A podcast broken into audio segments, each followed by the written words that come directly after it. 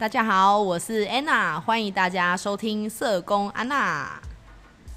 那我们现在听众有没有变比较多啊？有啦，我们其实快要破千听是，真的假的？对啊，你说有破千的人在听我们的，就加从第一集到你都全部加起来哦。对。应该要破千了，要了啦！对对对，怎么说破千再来聊一集？破千的 Q&A，你想问我们什么问题？人家都说人家十万点阅，我们我们一千就好了。我们一千就好，我们一千，因为 YouTube 不是都说什么每十万他就会做一些十万的 Q&A 的一个询问，然后让大家可以自由发问。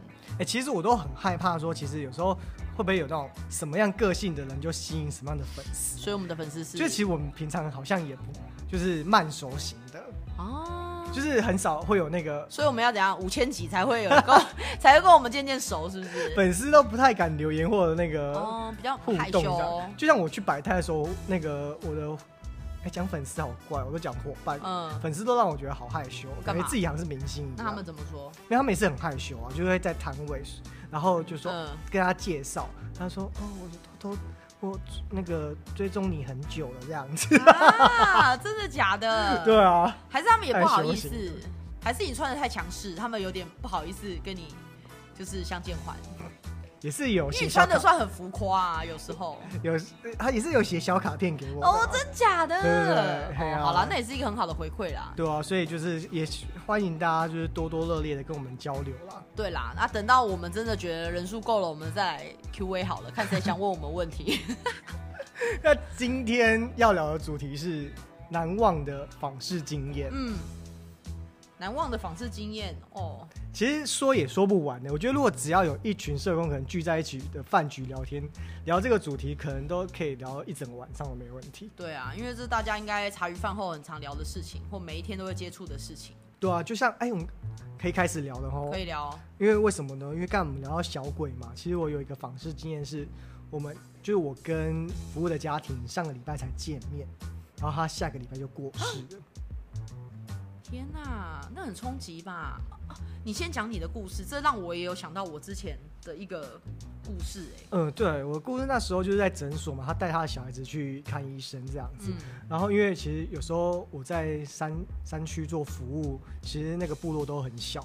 然后看到对方，我们我看到每一个认识的服务家庭都会打招呼跟聊天。只要我在路上看到他们，我都会停下车来这样子，然后就聊一聊啊，就哦带小朋友来看病哦，讲讲哎下周要去你们家哦，然后讲一讲。后来下周再去，然后拨电话的时候就得知爸爸就是过世了。我就觉得哎上周跟你开开心心的在聊天，他也不是长期卧病在床的。他就突然走掉了，可能有时候其实因为年纪大了，可能天气一一冷，等等之类的一个阻塞啊，心对心血管疾病，他就走了，嗯、所以我觉得蛮惊讶的。其实那个应该对社工来说蛮震惊的，就是觉得好像本来好好的一个人，怎么下次听到他的消息要再联络的时候，他就已经发生事情了。嗯，而且还不止一次，就是因为我们部落还是蛮传统嘛，其实过世还是会把照片挂在墙上。然后有时候你在访视到一半的时候，你真的有点放空的想说：“哎，我其实最近才跟他聊到天，讲到话而已，他怎么就就出现在照片，在挂在墙上？然后你就会觉得有点感慨。”嗯，有时候我觉得人家说做社工最好的。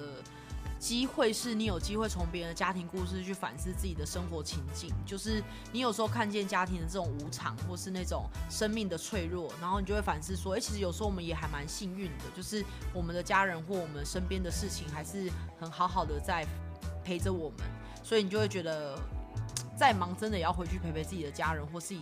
自己觉得重要的那些，马上打电话给爸爸，因为爸爸也是就是没有平常跟没有跟我们住在一起。对，所以我觉得那个及时表达真的很重要，就是从他们身上，你就觉得说，哎、欸，真的，你就像小鬼啊，谁能预料说你此刻才跟他打完招呼，然后一起怎么样，下一刻他真的人生的变故，其实真的都很难料。所以你不要讲说啊，没关系，我等一下忙完再说，或等一下再说，或没关系，下个礼拜再回去，或下个月再跟他说什么，其实你都不知道你有。么那个时间可以去表达，所以我觉得听到这边真的最重要的人，你就可以赶快跟他表达，或者是跟你身边的人好好的表达你的你的爱跟你的在乎吧。对啊，所以安安娜，你刚刚要讲的小故事是什么？我觉得没有，我讲到是说那个在访视的时候，我也记得我之前在刚做儿少保的时候，就是也是去访视一个家户的双亲吧。那那时候双亲好像也是一个婚姻上面有一些冲突跟比较紧张的状态。那当然我们就是发生了一些儿少保的事件要去做关心。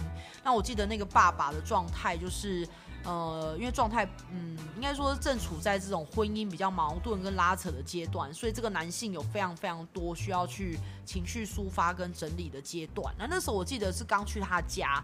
花了大概两个多小时跟他聊，说，哎，他自己经历这些状况的感受啦，或是他打算怎么样去跟这个太太之间再做一些呃努力呀，或是说你打算要做最好最差的一个安排跟打算，甚至未来孩子要怎么做安排，这样子就聊了很多。然后他也身为一个男性，他愿意跟一个女性的工作者去说一些他自己的一些心酸或是那个难过。我觉得我们那一天的晚上就聊到了大概八点多。快九点，然后那时候觉得，哎，好像有个时间他愿意说，然后你跟他聊了很多，然后也觉得对未来你们好像有一些共识，觉得可以一起再努力，然后就后续好像到下周吧，很突然，就也是要打电话再去约访嘛，就可能下周再去过去做关心的时候，后来就发现说爸爸在家上吊自杀了，嗯，然后你就突然，你就真的觉得那一刻真的是很震惊，然后很惊吓，然后觉得。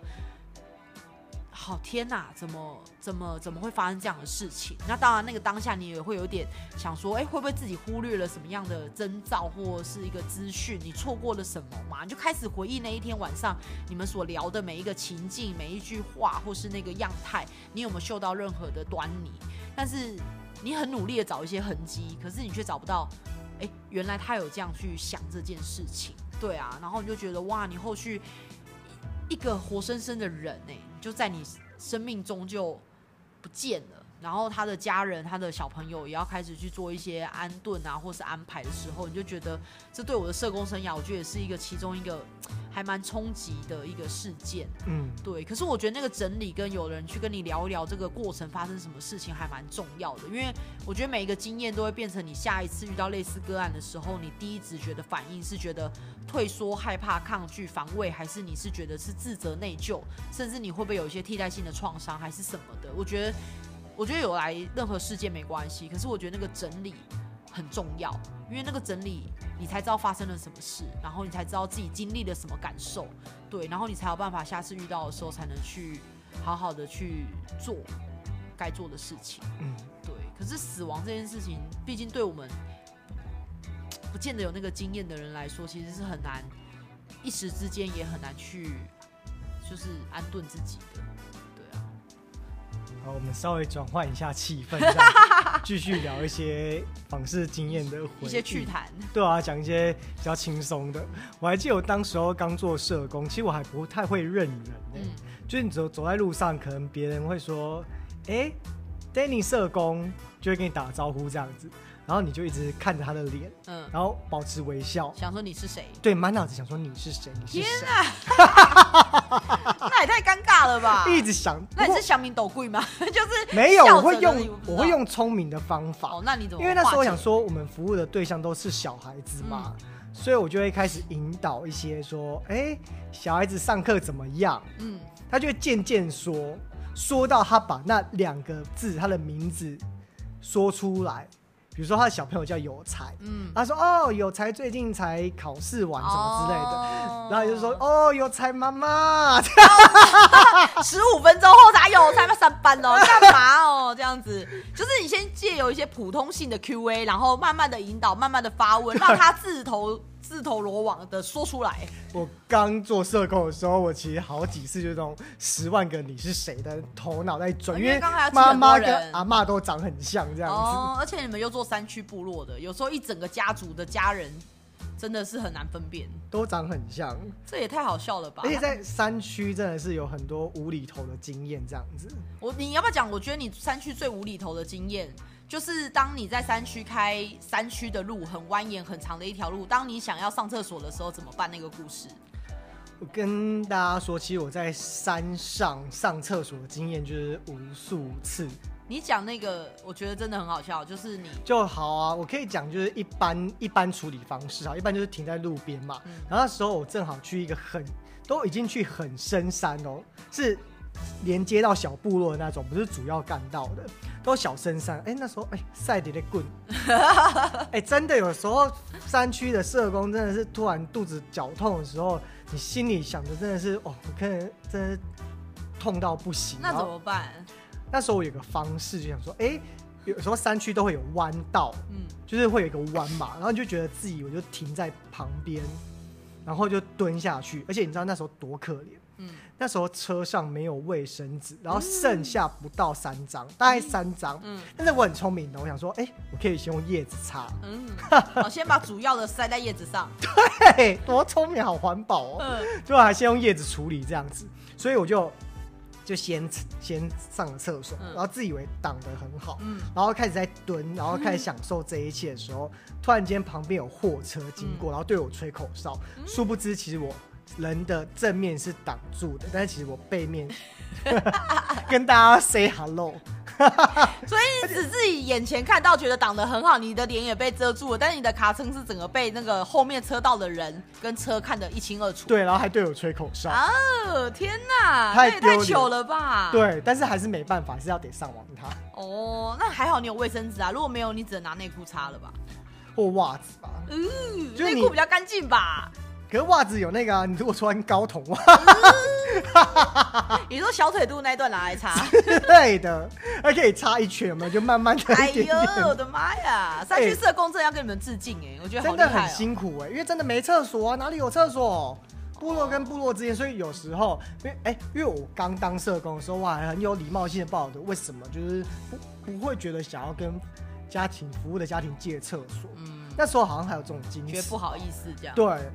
然后都在外面处理，然后塞塞底下棍，扭底下刷。哦，而且你们又很远，就一趟路可能一整天了，来来回回就一整天了。对啊，而且就是还要信，就是跟山神就是拜个码头，就是不好意思在他做，因为万一大到人家的一些祖坟上怎么办？对啊，就还是要先跟他说不好意思，今天来访视。我觉得我们做山区的这个社工，我觉得真的都很厉害哎，因为还有一些生理需求。对，生理需求之外，有些路很危险，其实。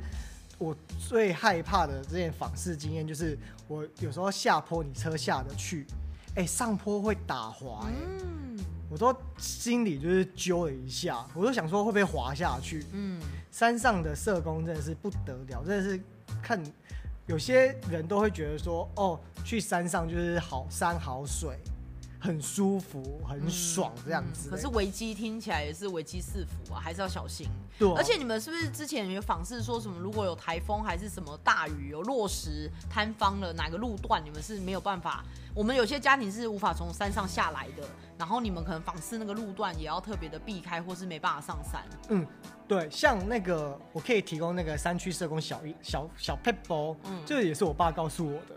他说其实。尽量不要在下雨天的隔天出太阳去山区访视，嗯、因为会有热胀冷缩的关系，可能会有落石，嗯、所以他都会叮咛我、嗯、这些这样。这还是要注意耶，因为真的很危险啊，因为土石掉下来等等之类的。还是在于访视保护别人之前，是好好的保护自己啊。嗯，安全还是很重要。对啊，上个厕所如果落石掉下来怎么办？啊哦，那很危，那已经不是那个的问题了，那个太恐怖了。所以很危险。所以如果有山区的社工，可能就听从这样山里的智慧，还是要小心。然后像我也很遵从山里的智慧，就是我三点之后一定会结束访视，因为我不开夜车下山，因为山上的灯在山路间不是非。非主要干干道的时候，它其实路灯很少。嗯、你有时候是透过你的车的大灯去看前面地下的，对猫眼，对，去看底下的路的，或者是那个双那个白线，嗯，去白线认你在哪条路上。那很危险。我我有时候会失策，就是可能差，其实有时候差一个小时就很危险了。就是你会觉得说，哦，再再访一户，或者是这个部分我再多了解一下下。嗯、但你其实那一下一下，就可能你五六点在下山的时候很暗，其实你心里其实真的会觉得有点害怕。啊、哦，好可怕、哦！真的熊哦，甚至就是更何况有时候会起雾。嗯。所以我觉得能在山区访视，你觉得天气不好的话，我甚至觉得打个电话延后访视都没问题。嗯，所以你们通常山区的社工都会早点，宁愿早点出门，然后早点可能三点三三点多就赶快下山，对啊，比较安全啊。山上真的很多有趣的事情，像我第一次在山上访视啊，有遇到那个很热情的阿姨，就按摩这样子。热情到真的把我的脸颊抓过去亲哎！哎、oh. 欸，这到底有没有违反社工伦理啊？没有吧？还分享到 podcast 给大家。不会啊，我觉得他就是表达他的热情吧。对，他就不是你把他抓来给他亲。不是哦。对啊。他在这边说哦，Danny 社工哦，那边手就是人家长辈就很爱豆腐。对，长辈很爱把你的手紧紧握着，那边边讲边拍吧。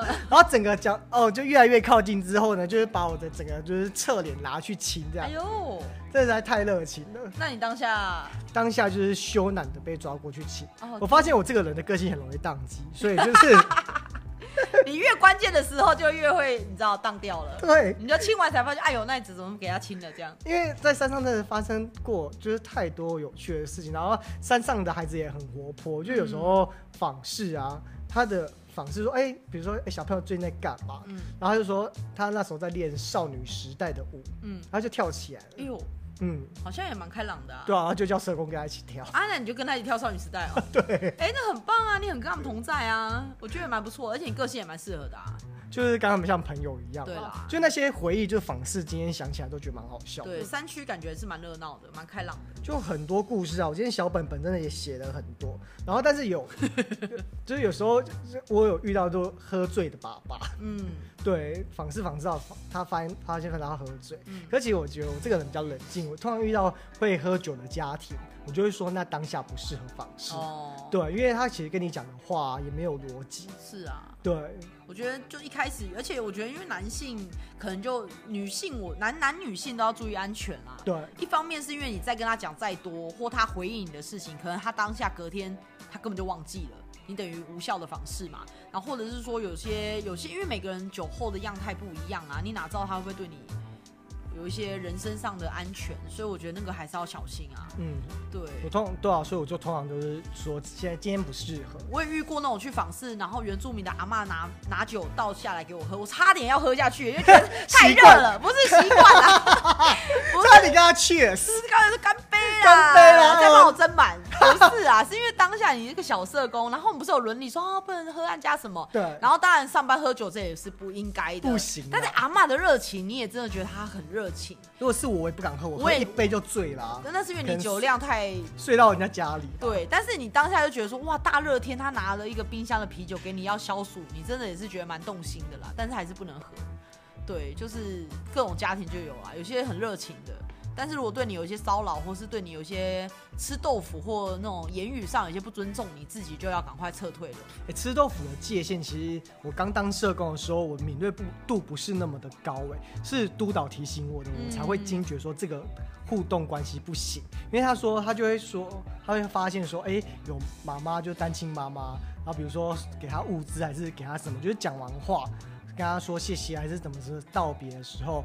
那他手就会抓我手臂这样。哦，那时候有在练的时候，就会捏手臂。嗯、但是我一开始会觉得说，哎、欸，朋友间讲话好像有时候也会搭个肩或抓一下什么之类的吧。嗯、可那时候督导就会提醒说，哎、欸，我他觉得妈妈妈跟你太亲密了一点、嗯，就是提醒那个身体界限啦。对，有时候你可能变成说，有时候他很。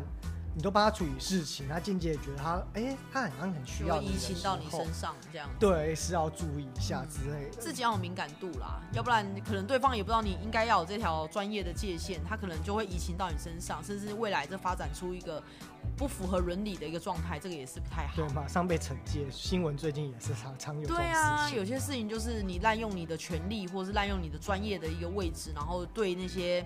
应该受保护的人或应该受帮助的人，就是没有做到应该做的，就做了一些不应该做的事情，这都是要小心的。所以我觉得一开始的界限还蛮，真的蛮重要的。热情很好啦，但是可能基本的界限可能还是要有，对，可能互相保护一下啦。对啊，有时候反而是透过督导的提醒，自己才会警觉。嗯，不然的话，真的有时候好像有点。没办法搞清楚当时候的状况。对啊，有时候透过第三人告诉你，可能会比较有一个提醒啦。对啊，然后我另外一个访视的经验呢、啊，其实我觉得是蛮蛮正向的一个故事。这样，有时候其实你愿愿意做一件好事，所有的人可能都会帮助到你。这样子，嗯、那时候我就去山上访视嘛，那有一个家庭就是专门种水蜜桃的。当时候我们连接到的资源是有一个社工，他的朋友。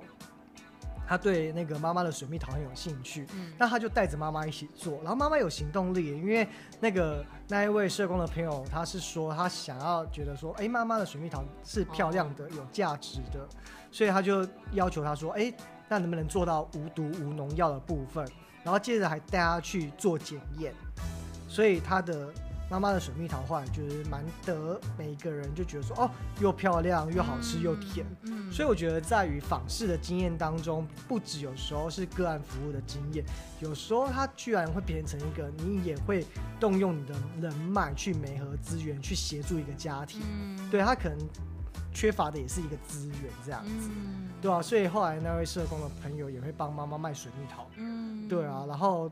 一直想要帮妈妈推广，因为我会觉得说，因为我们有时候很常会向往国外进口的水果，然后国外的进口水果一箱一盒也可能上千块，还是有人买。嗯、但为什么可能在于山区的水果就要流落在一种销价竞争？嗯、因为只为了说那一区可能都是几颗卖多少钱，几颗都卖多少钱，就跟着卖。但是如果你是愿意。用心栽种你的东西的时候，刚、嗯、好又有贵人帮忙，哎、欸，这真的是贵人。哦，没错，因为后来到这个这个卖水蜜桃妈妈，就是目前都还在经营中嘛，然后越经营它的品质还是依旧很好，我觉得就有做出那个市场的差异度，就是从他自己也想把这件事情做好，然后连接的那个资源，甚至那时候是不是还有什么台大的教授去帮他们做那个无毒无农药的那个培，好像是有在帮他做一些什么样的协助。然后到他现在，我觉得经营的就是很好，就是一个很有爱的一个水蜜桃。对，因为我觉得在于做于访视经验的，除了跟案主之间的，其他的体悟都还蛮不错。有时候会遇到正在做山区社区服务的大学生，嗯，对啊，做什么导览的啊等等之类都可以跟他交流。所以我觉得访视经验真的有时候你可以。认识到的不只是暗处，有时候可以跟网络资源多多认识交流啊，有时候偶尔都可以并在一起，然后去帮助下一个服务的对象，因为你知道说你手上拥有哪些资源，我觉得社工员的资源盘点也很重要，有时候左手抓一个，右手抓一个。都放在心上。有时候听到说，哎、欸，原来我服务家庭需要这个，刚、哦、好我曾经有的资源联络到他是这个，没错，就介绍他去。对对，对，这我觉得那也是一个很棒、很正向的方式经验，这样子。嗯、而且也帮自己累积了一些很好的资源跟人脉啦。除了帮忙自己拓展人脉之外，自己也可以去用自己拥有的资源去帮助跟影响更多的家庭。我觉得那个都是很好的、很好的经验跟累积啦，就是帮助更多人。对啊，这个蛮厉害的。